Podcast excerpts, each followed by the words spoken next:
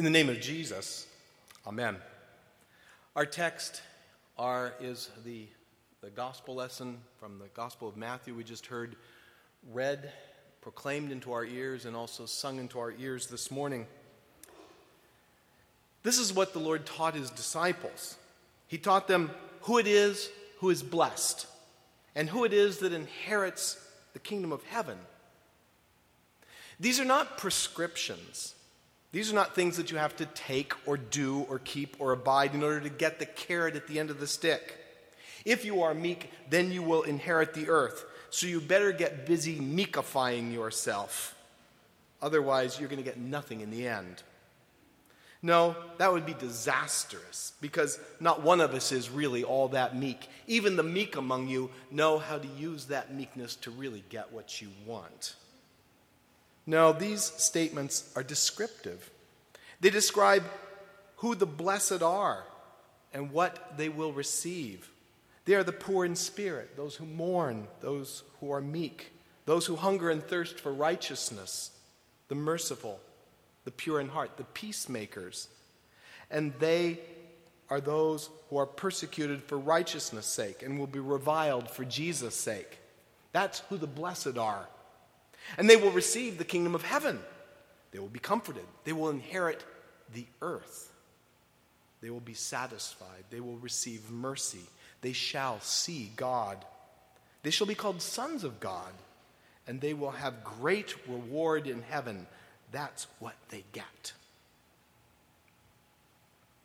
When you look at an old, rundown, gutted out, dilapidated, mold infested house on the wrong side of the tracks, one whose windows are all broken out and whose doors are off their hinges and whose porch is falling in and whose roof is caving in, what do you see?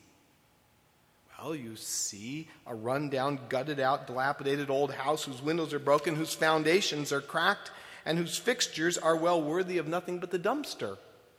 Somewhat hopeless and helpless. Better to just tear the thing down and start over again. In fact, better to tear it down and build a new house on the right side of the tracks with all the modern features. But a builder who cares about the history of that house, who cares about the location, who cares about the neighborhood, a builder who spends his time fixing things and building things, he might see something different. He might see a house in need of some TLC. He might see a house that a family could live in, a front and backyard where kids could play. He sees what the house will be when he's done with it. He sees the house in all of its glory, and he sets to work. So our Lord sees you, his house, his temple. When we take an honest look at it, it looks pretty run down and gutted out. We see a dilapidated place whose foundations are cracking, its light fixtures are half lit, and the whole place is showing the wear and tear of many years. But not just the wear and tear of usage, like that old ratty carpet that's been walked on one too many times and had too many kids' Cheerios ground into its fibers. But the spiritual wear and tear, too, of friends offended, of loved ones gone or moved away or graduated. The old fixtures we call youth groups and Sunday school and even fellowship disappearing right before our eyes. We see a dilapidated house that's only getting worse and worse as it suffers from the weather of a culture that doesn't give a hoot about Christ, and the fury of the high winds of changing times, and the storms of society that beat against it and wear it down. And sometimes we catch ourselves thinking that it would be better just to tear the old thing down and start over again rather than to try and build it up and repair it just to chuck all the old church stuff and go and build somewhere else rather than to try to salvage such a dilapidated old house. But that's not what our Lord sees. That's not what he saw when he looked out on those tired and weary people gathered around him when he sat down to teach them. And by the way, you might find those people familiar. They were tired, tired from the burdens of the scribes and the Pharisees demanding perfection. Get an A. They were wearied by the shame of past sins and the guilt of present ones. Sins that were choking the life out of them. Sins that promised life last night, but only brought death in the morning. They were numbed by the countless years of doing the same thing over and over and over, never seeming to get it right, never seeming to get better, worried and concerned that they were doing, doing it all wrong, worried about whether or not God had forsaken them or loved them, or maybe He just never did. That's not what Jesus saw then. And that's not what he sees now, here, when he looks out over you. He doesn't see you as a dilapidated failure, weather beaten, storm tossed, a house whose foundations are cracked and whose fixtures are falling apart, old and tarnished at the ripe old age of somewhere around 20. He looks out and sees the multitude of the blessed. He sees his father's house. He's the builder, and we're the house. He's the craftsman, and we're the temple. He's building us into a spiritual house whose rock solid foundation is Christ Himself, whose walls and rafters are the apostles and prophets and he comes and makes us his home with his Father as well. He comes with his Holy Spirit, and they make us our, their home, their dwelling place, uniting us in the bond of peace. And we are blessed for it.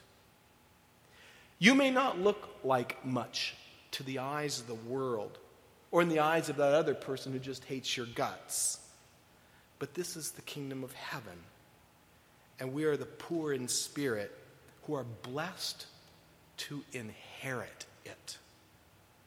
Here we come, mourning our sin and shame, and here we are comforted, released, absolved by the promise of Jesus. Your sins are forgiven.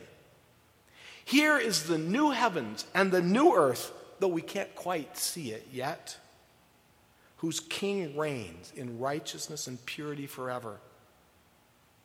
Here, the righteousness of Christ satisfies our need for a clean conscience. Here, we receive divine mercy from our divine friend and brother who purifies our hearts so that we can see and experience and taste and touch God Himself hidden under water and word and bread and wine. Here we are not called sinner. Here we are called sons of God, for here the peace of God reigns by the blood of Jesus, who is the peacemaker between us and God. Here are the blessed. That's what Jesus sees when he looks out on you. He sees the company of the blessed the fixtures of the house of the Lord. They're not all those stupid external trappings that come and go.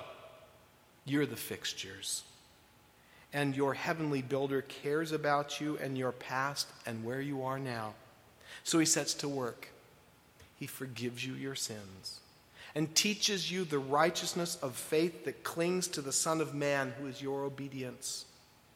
He raises you up out of sin and shame and gives you His Holy Spirit so that you can have the mind of Christ, rejecting the evil and choosing the good. He fills you with the joy of the angels who rejoice with you at the salvation worked by the Lamb of God.